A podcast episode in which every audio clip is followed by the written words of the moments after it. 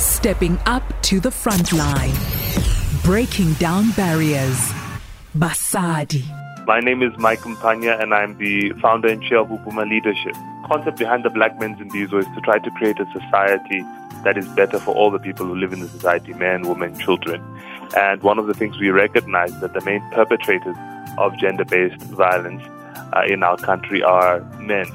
And that what we need to do in order to eradicate the scourge of gender-based violence is uh, speak to the perpetrators, is to understand what is the source of gender-based violence. What we understand um, at the Black Men's Imbizo is that if we misdiagnose the problem, we will misprescribe a solution. Breaking down barriers.